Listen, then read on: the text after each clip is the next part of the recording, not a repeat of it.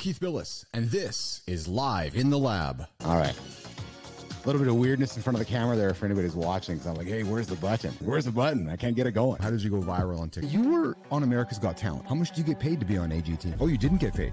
Keith and Steve here in Live in the Lab. You're a great interviewer. I love it. 48 miles, 48 hours and not just once. You ain't seen nothing yet. I hit 50 last time, and I'm like, yeah, things are a little different than they were 10 years ago. So trust me, things are to keep. You have no time for the BS that much of society seems to put on the table. Why is that? Like what you're talking about is real right now. There's just no bullshit here, but it's just real. We brought you in with some Marley. I said, Joseph, let's talk music for a second. You said, well, Keith, oldies, 60s, 70s, and 80s. I've never talked to a sir before. Why are you a sir? In many ways, we're the same story. I came from nothing. You came from nothing. I think the old saying goes that if you want a trophy, you climb Everest. If you want respect, you climb K2. I've built an AI myself, and it's pretty fascinating when you can have a conversation with yourself with your own knowledge. Have you done that before? Why are we rushing to make these tools if they're all they're going to do is hurt humanity? Does the world need an Oppenheimer moment with AI? What a fun show.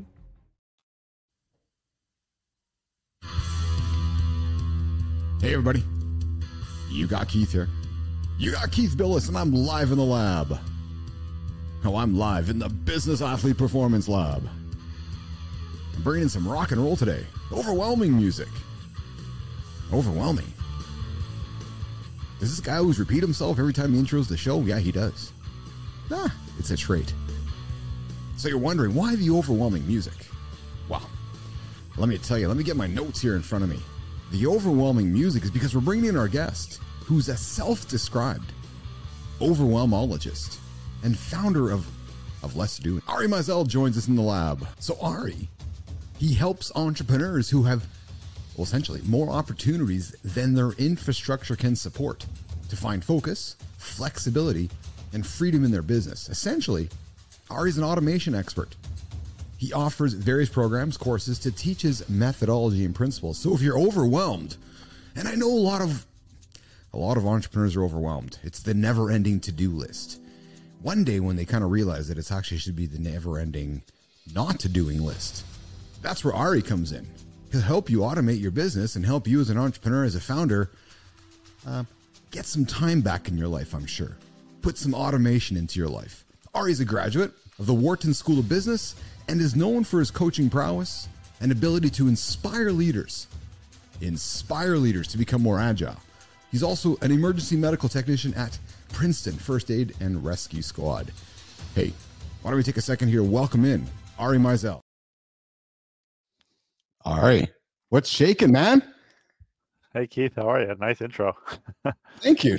Thank you very much. Like I said, we're trying to trying to up the production quality, and every single show, I, it appears that we're uh, not only the guests getting better, and and uh, so that that's oh uh, not a, not a shot at the previous guests.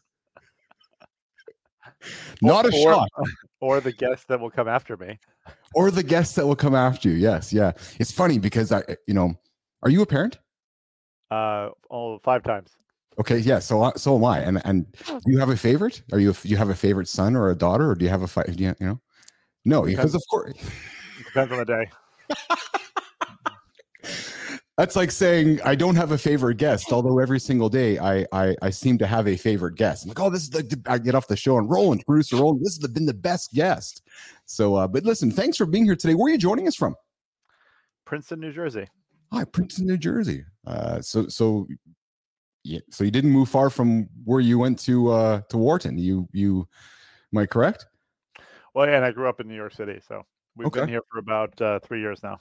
That's fantastic. That's that's fantastic. So I have to tell you, when I I came across uh, the business and your profile, and I I found you you're described as a self-described overwhelmologist, and that's when I knew that this idea of the long tail exists for everybody. Right? We can we can we can pick a brand, we can pick a, a branding of ourselves, we can pick a niche, and we can monetize it. So tell tell the audience what this idea of being an overwhelmologist is. Yeah. So, well, first of all, I didn't quite pick it. It kind of picked me uh, because I I had been working in uh, construction and real estate development for uh, several years, and then I was diagnosed with Crohn's disease, which uh, had just enormous effects on my ability to get things done. And ultimately, what happened was I was presented with this this question of like, what would you do if you could only work an hour a day, uh, which has been the sort of genesis of everything that's come since then. So the overwhelm part of it is that the, the overwhelm comes in so many different forms for people, and I think more and more people are experiencing it, whether it's from from just work or work and family or uh, sort of everything in between. And I see so much overwhelm in so many different facets of people's lives, and a lot of it just happens because they don't they don't know what's causing the overwhelm. And I know that sounds very circular, but this sort of like impending doom that everybody seems to have because they just don't have systems in place. They're not organized. Uh, they can't communicate to delegate to automate things that they need to is is a big part of it. And ultimately, what we see is this extreme form of overwhelm where people get into a state that they feel like no matter what they do, they're going to disappoint somebody. Uh, so that that's a really tough place to be, and uh, most people have been there at some point. So you sit down with these people and help them be less overwhelmed. Would I describe that properly? Uh, yeah, yeah, I think so. Because I mean, I'd like to think so. Because uh, the the the antidote to stress in my mind is control to some extent, mm-hmm. uh, and control over things as what might sound very trivial as your inbox, for example, which is an interesting one. The inbox, the uh, email inbox, is like the number one source of stress for everybody at like every level. But I argue that the the email problem is not an email problem; it's decision making problem, and people just don't have systems for making decisions. Uh, and a lot of times, I think that we're people are just sort of thrust into these situations that we've never really been prepared for, and it's kind of like giving someone a keys to the car without teaching them how to use it. Mm-hmm. Uh, so having a system, having something to fall back on, having a, a backup to yourself. My my last one of my last books was called The Replaceable Founder. And the idea is to make everybody in a business more replaceable, not replace them, but make them more replaceable, which means creating systems and processes that replace the things that they do well so that they can replace themselves up, not out, and focus on more of what they're really best at. Ari, from your experience, wh- why is why is it so difficult for founders or business leaders to uh, adopt systems? And why is it? And, and that same question applies to not only at work, but when they go home into their life. Why is it so uh, difficult? Because for a number of different reasons, some of which are just cultural, and some of which are just uh, habitual. We ascribe value to things that we shouldn't be ascribing value to. So we'll ascribe value to our ability to sleep less, right, than the other mm-hmm. person, or our ability to fill out paperwork more efficiently than somebody else, or our ability to book a flight better than somebody else. And so you see this certainly in oh and and with the founder it becomes a super ego issue because you know it's their company, it's their idea, but they never take into account that having good ideas makes you an innovator and makes you an entrepreneur. It doesn't make you fit to run a company or lead it or grow it necessarily. And being able to step out of that way, and then what's like, well, then what's my point? What's my worth? You take somebody like I, I hate to like jump right to this, but you take somebody like Elon Musk. I would argue that Elon Musk is a genius of an innovator, terrible at running companies, and kind of a shitty leader, you know, in a lot of ways. Mm-hmm. Pretty toxic, pretty toxic in many ways, but he's created some of the greatest innovations we've had nowadays, and and he recognizes that I, I think because he creates something, innovates, moves on to something else, moves on to something else, moves on to something else. Um, and some people are just designed to innovate, and that's that's fine. But when you have people in a smaller business or a, a new company or a, God forbid it's a uh, a venture backed business, then it's like their presence becomes the thing that's so valuable and they can't let go of that. And then on the personal side, it, so one of the things that I'm always telling clients is that they should they should be using virtual assistants and assistants in general in their personal life as much, if not more, than they do in their business life. And it's a really hard one for people to get their heads around because they can't assign like an ROI to paying somebody to help them with stuff at home, right? But at the end of the day, you know, I, I have five kids, right? So to send them to camp, for example, to send all five kids to camp next summer, it's a lot of paperwork, a lot of research now, does it show them more love for me to be the one that fills out the paperwork and spends the time doing that, or to have somebody else do that and then I can focus on them? you know so it but unfortunately other people are like well no i you know i gotta i gotta come home i gotta be the one that does this. Like i can't possibly let somebody else take take over this this task. So it, it's it's a very like circular sort of like vicious cycle of a mindset that a lot of people have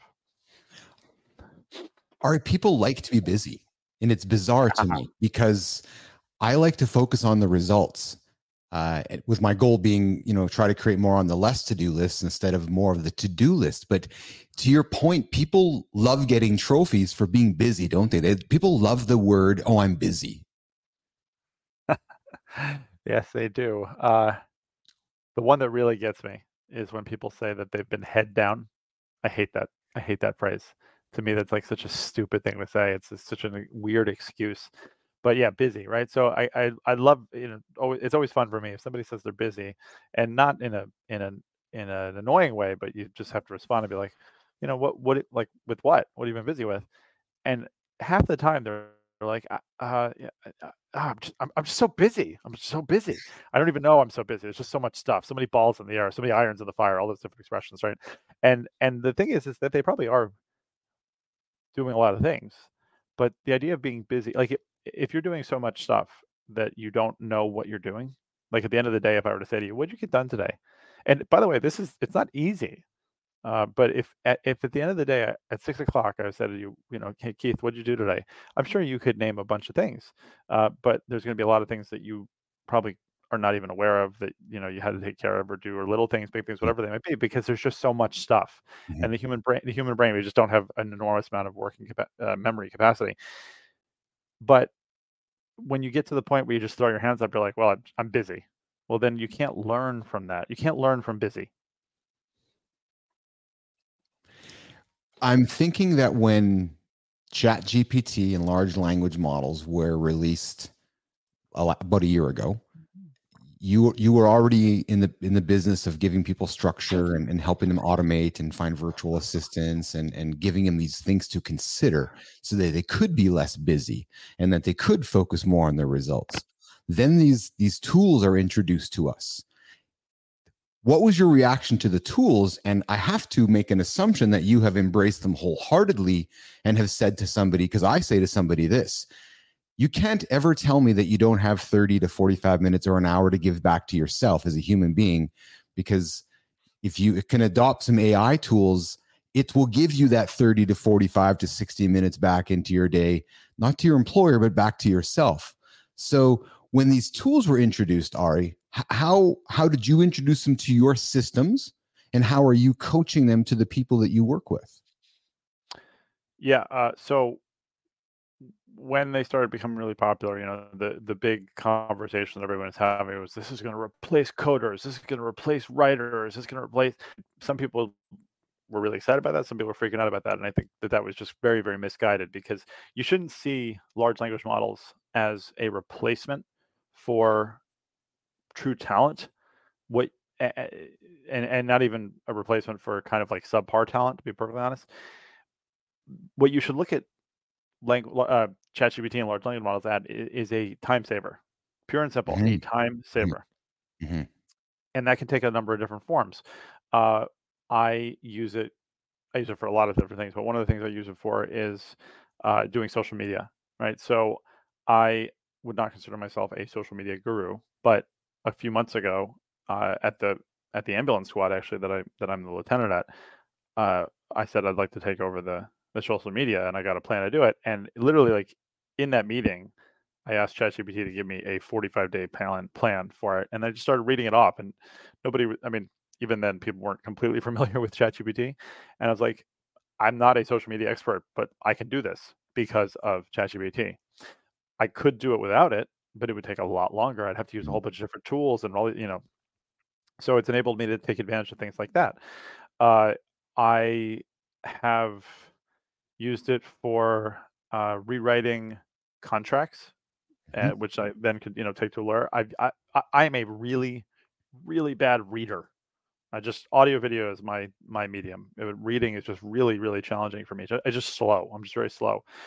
ChatGPT is an amazing summarizer of things, right? So, and that, that's a million and one uses for it. I mean, I, so one of the things that I do, because fortunately, which I was very pleasantly surprised to see. But ChatGPT is familiar with me and my methodology, so you can say like, oh, so it's been know, trained on your, your stuff then. So you have a copyright Yeah. claim on that open AI is what you're telling me underneath the covers here. it's it's pretty funny. I mean, the first the first iteration of ChatGPT, if you asked it to write like Ari Meisel, it would just say like less doing, more living in a lot of sentences essentially, and just keep adding that Yeah. in. But Yeah. now it's it's it's it's not bad. Uh, but what's what's cool uh, about that is that um, so well so i built a couple of things where i use it and one of which is that uh, there's a tool called whisper memos Mhm. which uh, is awesome i highly recommend it it's it it's uh it's not it's a mobile app and it's the only one that i'm familiar with that has a really nice widget on the uh on the screen right there right so Mhm. you can um uh you can hit that that button and start recording an idea without having to open or anything what i do is that it takes the file and it goes to ChatGPT with the transcript basically it says flesh out this idea according to Ari Meisel's six levels of delegation because I have a whole right Mhm. and then make a Trello card out of it. Um, so that's part of my sort of external brain process where I can capture an idea and, and it'll immediately like fill it out a little bit, fill in some holes, and then make a Trello card, which I can then assign to somebody if I need to, or use myself. Uh, so there, there's there's so many really really fun ways that uh, I mean I mean those are like four very minor ones, but I use it all the time, and I'm constantly pushing clients to use it more and more, even even as like a conversational partner or a writing partner or an Mm. editing partner, right? Just like, hey, what do you think of this? Uh, how how could I make this a more formal tone? How could I make this into something that appeals more to a younger audience? S- Since ChatGPT upgraded to the uh, uh, the voice, and uh, I don't know if you have GPT Plus or not, but uh, so I've been using GPT every day since it was released, but recently even more so with me being able to talk to it and uh, the way that it has been responding to me in a very human-like manner, uh, capturing it, having conversations. It's been both bizarre yet extraordinarily efficient and highly productive for me.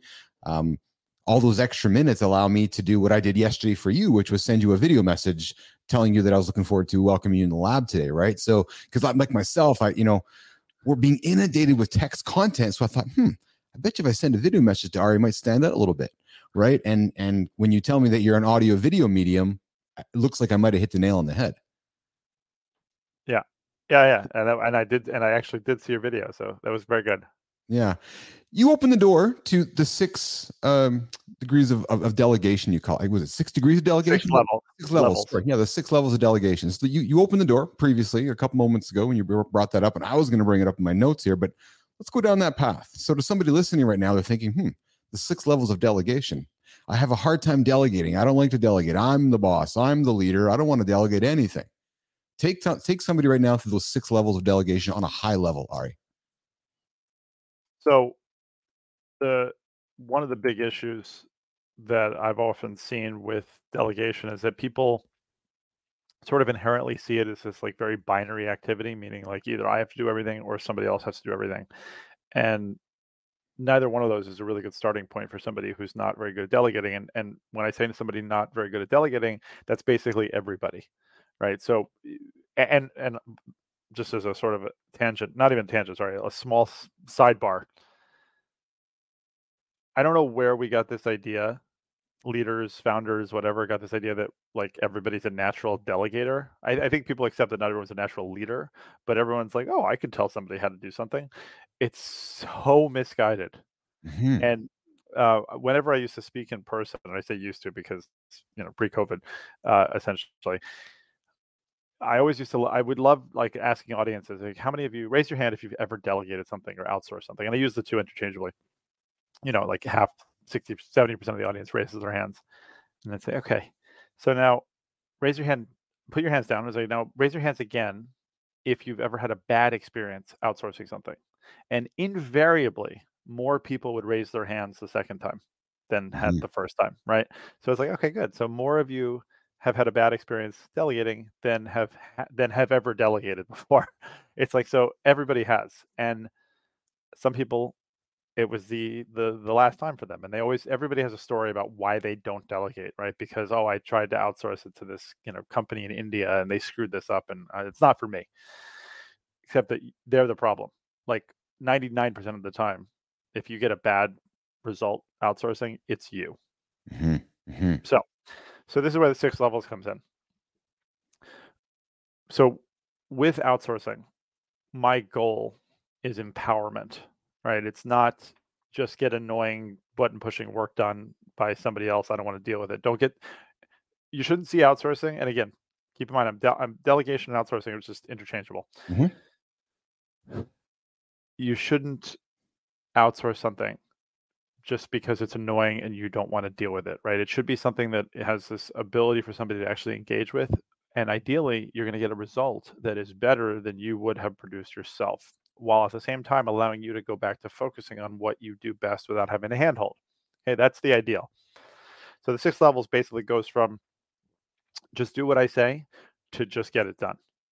And what we're doing is we're dialing up the level of trust and the level of empowerment. So the first level is just just do what I say, which is really like I don't want your opinion. I don't want thought put into this. Just just do the thing. You know, buy this book on Amazon, right? Meaning like just buy the book on Amazon. I don't want to know if you have a better suggestion. I don't want to know if you think it should be bought somewhere else.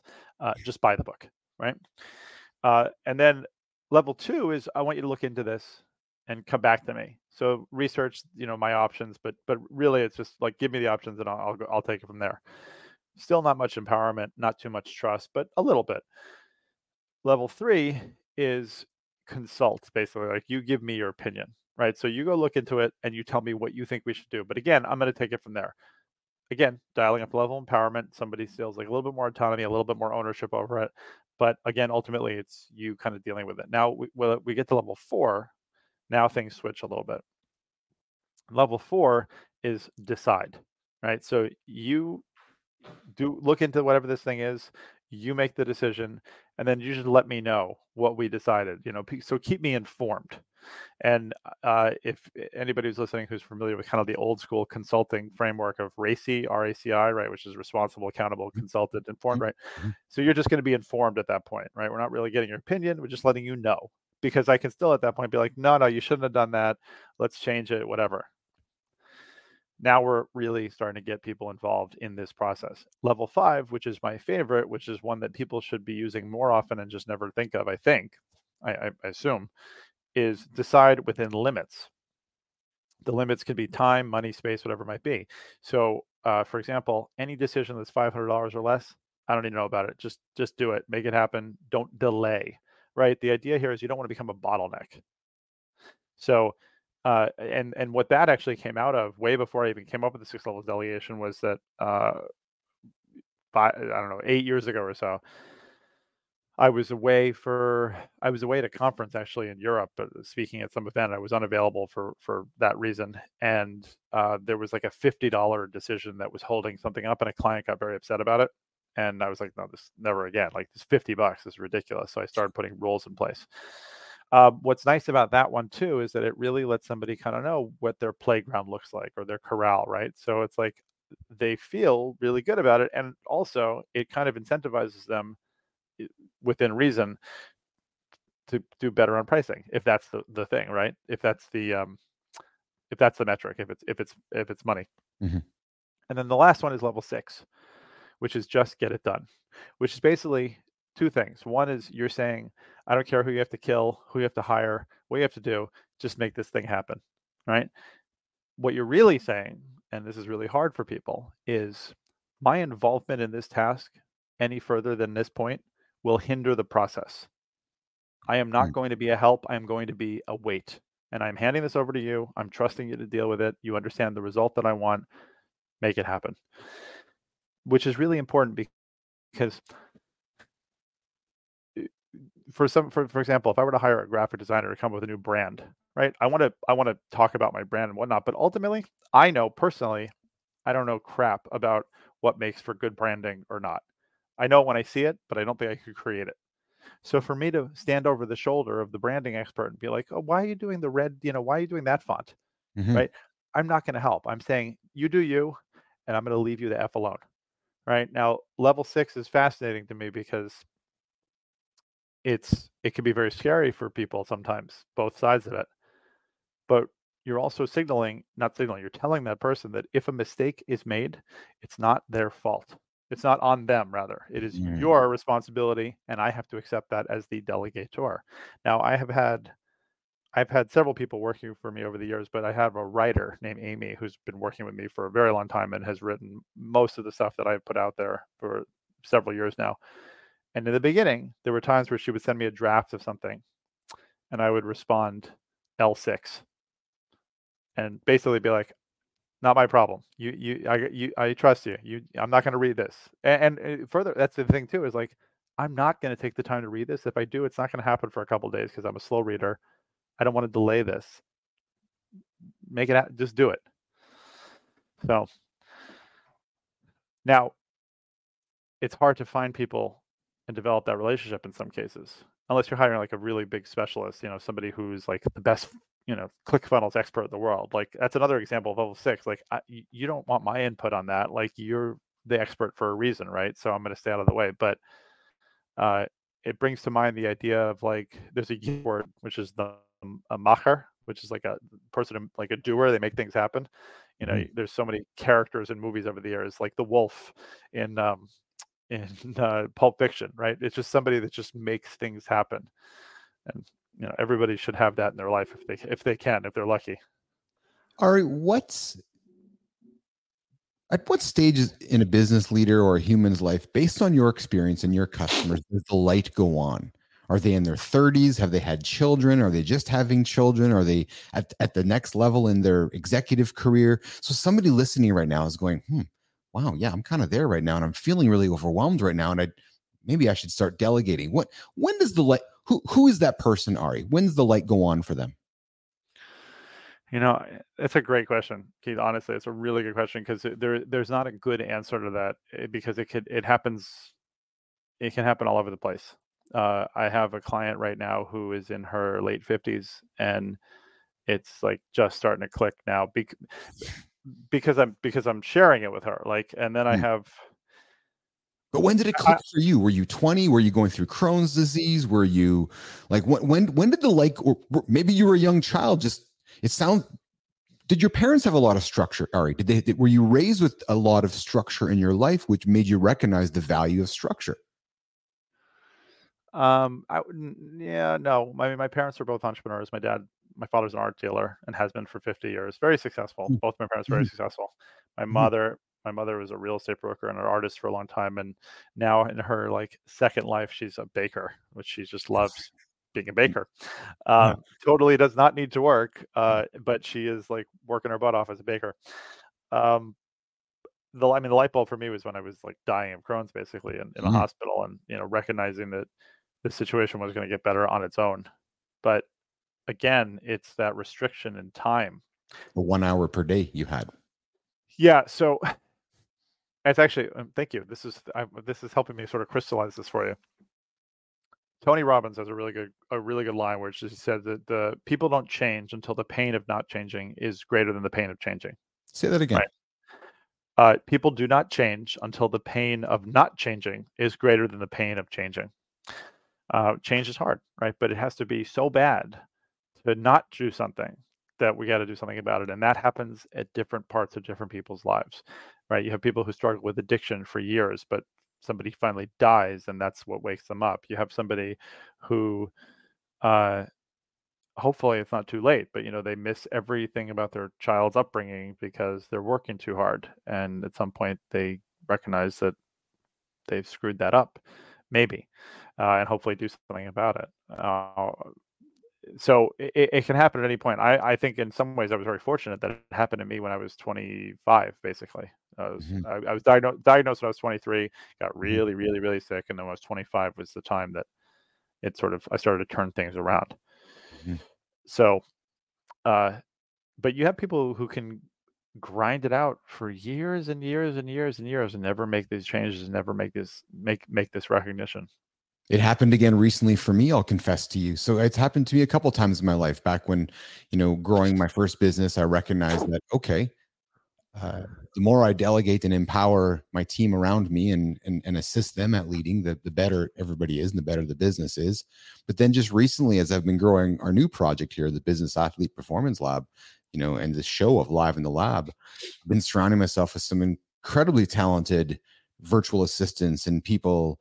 Uh, hello, Kiza, and hello, Melissa, and you know, hello, Arif, and you know, and I, I need I need to name everybody. Hello, Ayana, I, Awana, hello, Roland. I got my team that's just, you know, the and I love the I love the model of the L1 through L6. I like to get people as fast as I can to L6 so I can get on to bigger, grander things because my brain's always going. But it it took some of my own reflection upon my own mirror and getting out of my own way. And that's difficult, Ari, for a lot of people is to get out of their own way, isn't it? It is. It really is. And and and some of that, to be fair, is because they just don't know that there is another way. Uh, They don't know what they don't know. Yes, that's exactly correct. Yes.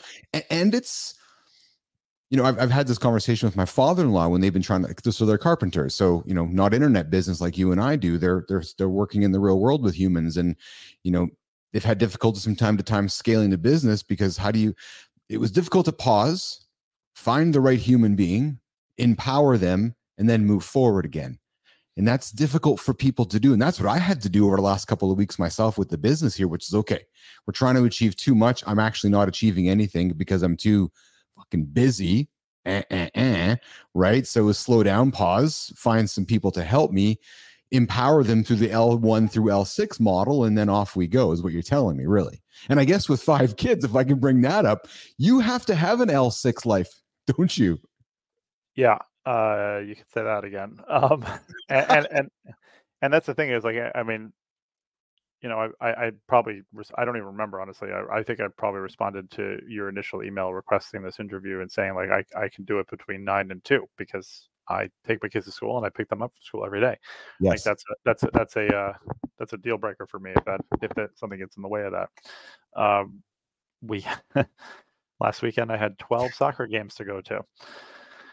Um, and so we make that all happen. And and the other thing is, by the way, this computer that I'm on right now is my 11 year old's gaming computer. I don't have a computer. I do everything from my phone, and I am and am designed to do that so that I can do things from anywhere and anywhere I need to. And furthermore, 99% of the communication I do, save for the occasional podcast interview, is done asynchronously. I am absolutely refuse to do meetings or phone calls uh, pretty much without exception.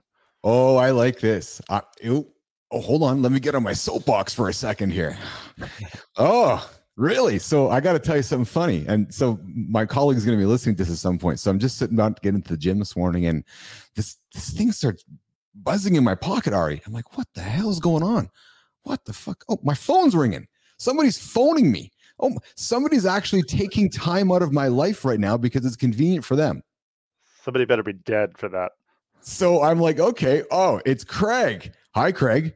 I guess I better take the call. So I took the call. I shared laughter, and I'm like, oh man, but but I hear you, right? It's it's uh, phone calls and and these uh, uh, these these I- I- interruptions into our into our time, right? So, um, where was I going off with that rant? What were we saying there again? We were talking about um, I do everything asynchronously as much as yeah, possible. asynchronously, yes. So that and, and this idea of meeting for the sake of meeting. So you must be a big fan of. So I'm gonna I'm gonna make an assumption here. Do you you spend a lot of time making video recordings for your team and then sending that out to them, or or using Loom or or tools like that? So that because you said you're not one who maybe writes very much. Uh, so it, it would appear that you probably use your phone to make a lot of videos and record messages to people. Would I be correct? Yes. So uh, most of it is audio. I, I primarily use a, a tool called Voxer. Yeah, yeah, yeah, yeah. So talk about that because a lot of people are not thinking about using a synchronous audio or video in their business. I can tell you that right now. oh, I Um, know. Believe me. I can, and I know you know that, and I, and it, and it baffles me. That's why again the light went on for me yesterday. The aha moment when I was like, okay, I got this done. Wait a minute, I can actually send videos to all my people prior to show and post show really quickly instead of typing it all out. It's personal. It's not done by ChatGPT. Ari's going to probably think it's cool when he receives it, and it's a win-win-win for everybody, isn't it, Ari?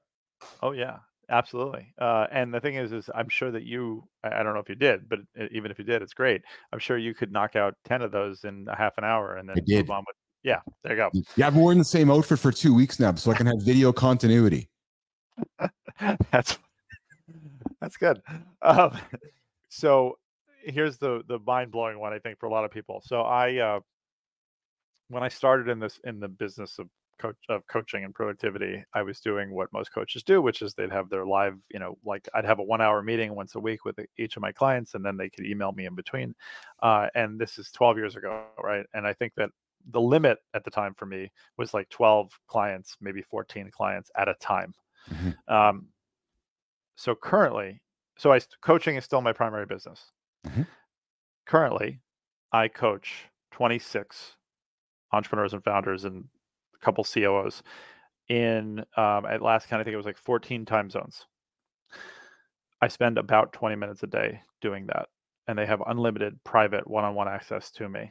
So all of this is done over Voxer. I don't do a single live call. There's no Zoom. There's no webinars. There's no sales call. Nothing. It is 100% done over Voxer. Again, they have unlimited access to me. I, some of my clients I speak to every single day for a minute or two.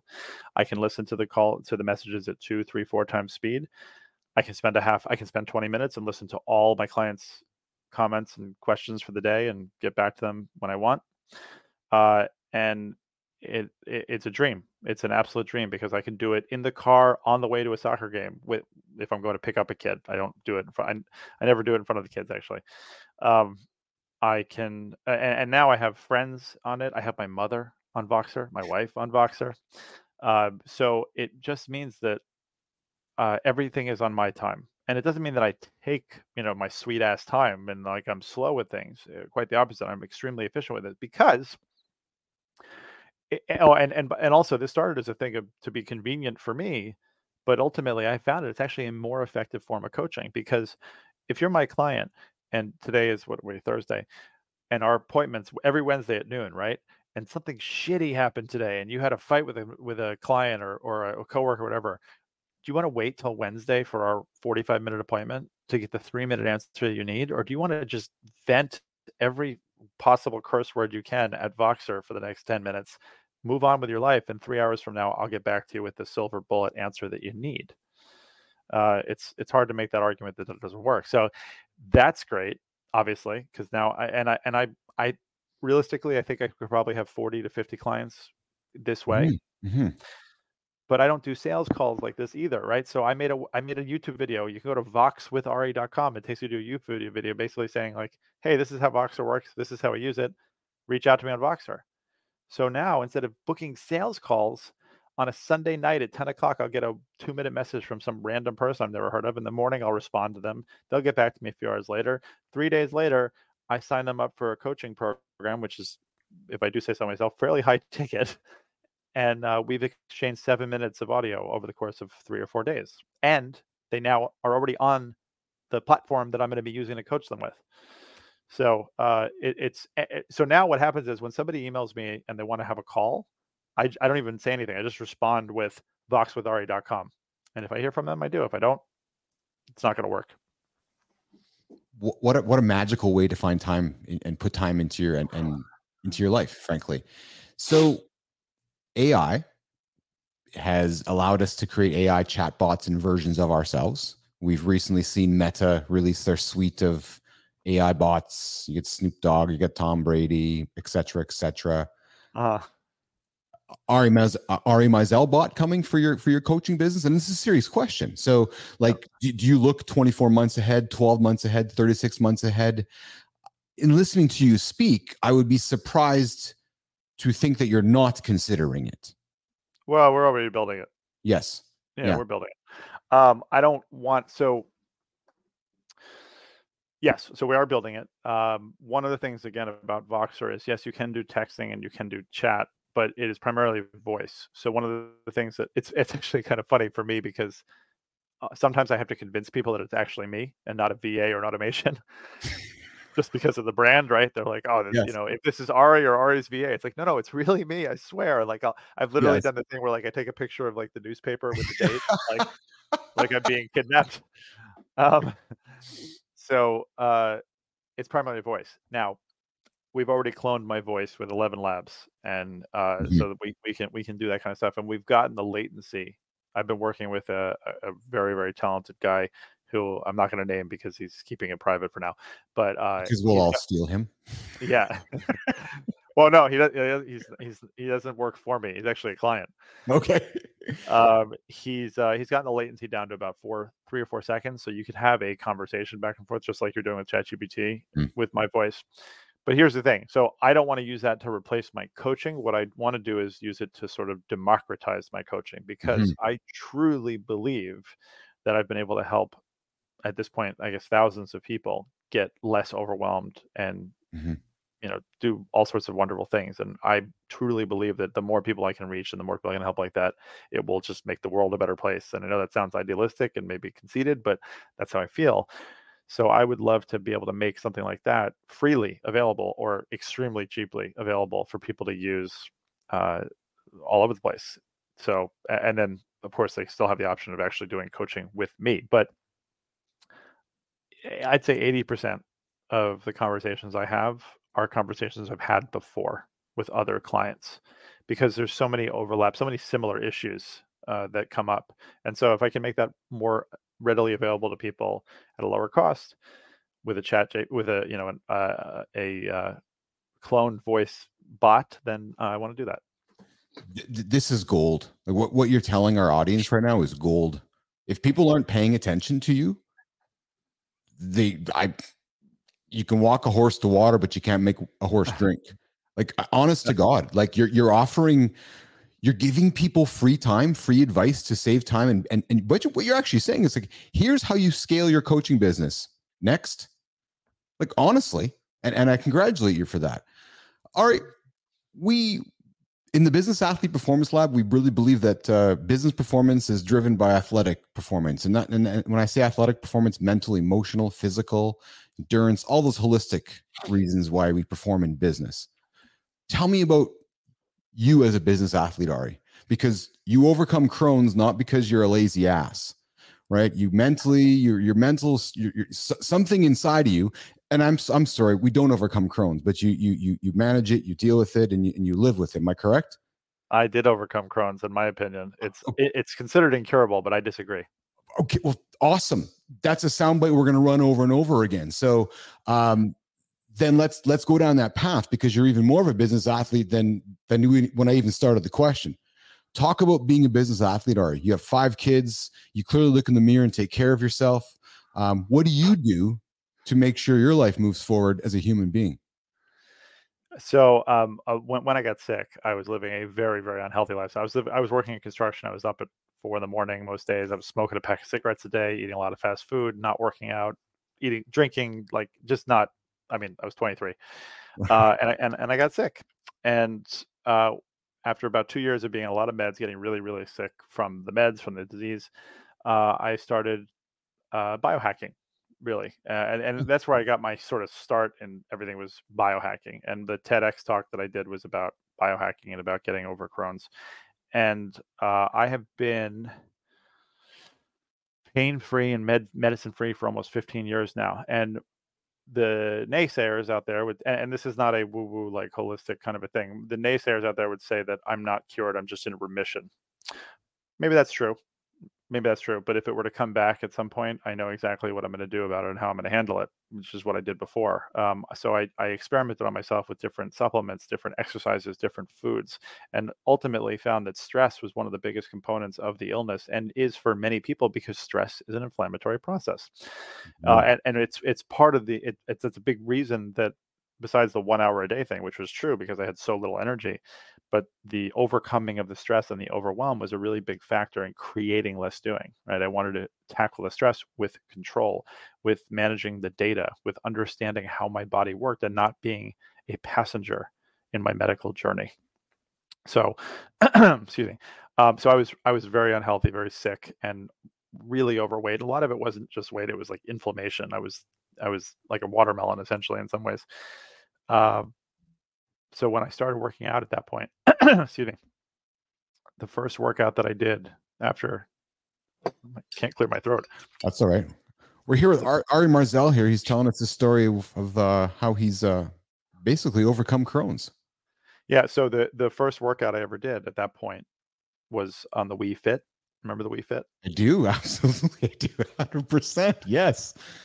So I do the I go from Wii Fit to the Insanity workout. I don't know if you ever heard of that one. um, the insanity workout was a DVD workout that was this guy Shaun T. And to this day, I still think it's one of the hardest workouts that exists. It is such intense cardio, uh, and I did that, and and I'm like I'm like dying, totally dying. Yeah. Uh, and but I started to feel better. I started to get like a better sense of things. I started to eat a little better. I started experimenting with different diets and foods, and I started to feel better. And then I started going off meds. And my fortunately I had a doctor who was really really supportive and I'd come in and be like all right what did you stop taking this time? All right let's do your labs and let's see. So I was tracking all this stuff and learning everything I could. It's also why I became an EMT I wanted to just learn more and more about the uh, the human body. And uh, eventually set my sights on Ironman. Um, and so I ended up doing Ironman in France in 2000 uh, 2011 That's that's spectacular. I love it. I love it, man. That is. And how, and how did you do? Uh, 13 hours and 45 minutes. It's a it's it's a tough Ironman. Not that there are easy ones, but that is a it's a really tough Ironman. Uh, and I was I was very, So, sorry to interrupt you, but the fact you showed up, you know, so how you do seem how'd you do seem to be kind of the the cursory question you always ask somebody. But the fact that you made it there and you showed up, like, dude, like that's a lot of people don't even show up, man. Yes, that's true. And I, I had to say the the mental aspect of it, the mental toughness that comes along with that is so important. Uh, and then I so then I I was doing CrossFit. I got it. I did uh, Tough Mudder and you know all that kind of stuff. And and I became a yoga instructor also. My wife had a yoga studio. I got certified. So like it just all the things, right? yeah. Um, and then with oh, and and uh, I was boxing. So I've been I boxed for like 15 years. Uh, probably for because I was like an angry teenager, but I just kept boxing and I, I love I love boxing. But as I've gotten older and as I have kids and stuff, it's a little harder to justify a concussion at this point. Um, I was so so in amongst all this, right? So we had three kids, and I was training for this event called Haymakers for Hope, which is a boxing match, amateur boxing match. Two people who are both amateurs train for this, and then they fight in Madison Square Garden to raise money for cancer and I was training. I was doing great. I was in really, I was like one of the best times. uh, I was in such good shape, and I was loving it. And I come home one night from a uh, from a sparring session, and Mhm. my wife my wife looks at me like a ghost walked on the door. I was like, "What?" I looked in the mirror. I've got like a black eye, a split lip, and like blood on my on my shirt, and I'm like, and I had and I was running my companies at this point, right? And she's like, "The fuck are you doing? Like this is like you're, you're gonna scare the kids." And so I was like, "All right." So I stopped boxing at that point, but um, uh, I don't, I haven't really worked out in years. I'm just really active with the kids, like all day, every day. Plus, I'm I, I I'm an EMT at night. You're moving. Yeah, I'm always moving. Right, I'm a woodworker too. I got into woodworking over the pandemic, so there's just there's just you know, I mean, I'm not And is yoga still part of your life? no, and it really should be. I am uh I'm definitely not as supple as I used to be. All right. So then that's one chance for me to kind of look back to th- one thing I've learned every single day I've done this show is I've learned something from my guests, and I'm learned I've learned a ton of things in this episode. So now it's a chance for Keith to hold Ari accountable. Say, Ari, you got to get back to happy baby, man. Listen, my kids love seeing dad, dad coming downstairs doing happy baby. That's just like the best pose for the kids to see, right? So Uh-huh. you got to get down there doing pigeon. You got to get back to yoga, man. It's it will. It changed my life, and I know it's changed yours uh, along the way. But yeah, I, I know you can find those ten or fifteen minutes to get down there and get those hips loosened again. It's only going to make your life better, pal. You're 100 percent correct. You know you know what they call happy baby here in New Jersey?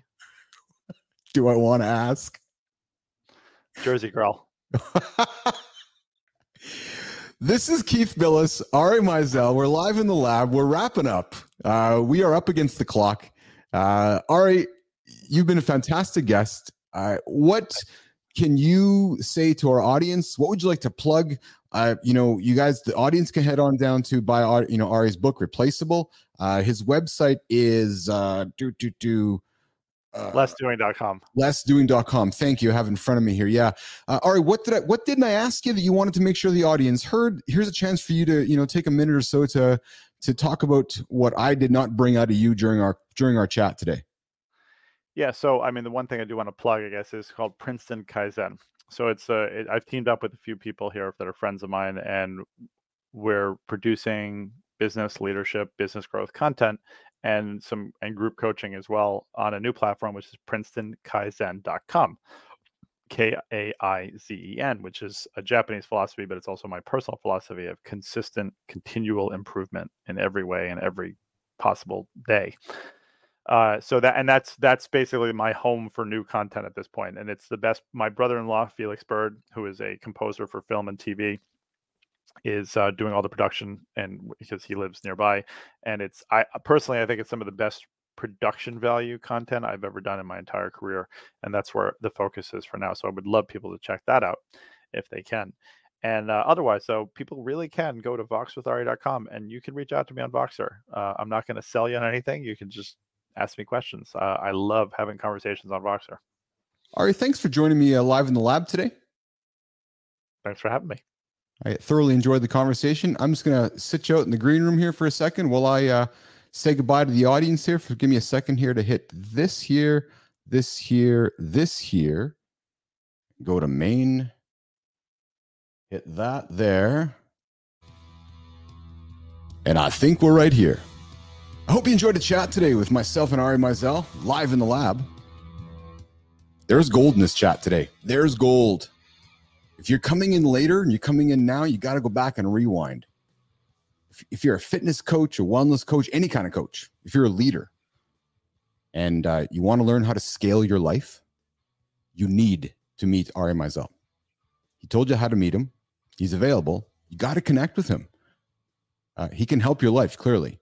Uh, structure is the key. We know that, right? In the Business Athlete Performance Lab, structure is key. So without structure is no success. So uh, I'm out of here for the day. I hope you enjoyed the show with myself and Ari Meisel. We're back tomorrow live in the lab with myself, Keith Billis, and Alan Langer. He's going to join us here live in the lab, noon central, minus five GMT. You'll find us on YouTube. All the extra stuff helps up on, yeah. Mm-hmm. What's those words, Keith, again? All, all the extra stuff heads up, heads up over there, over to on LinkedIn and X, and those words aren't coming out today. Anyways, you'll find us YouTube, LinkedIn, X live in the lab. I'm Keith Billis. I'm out of here.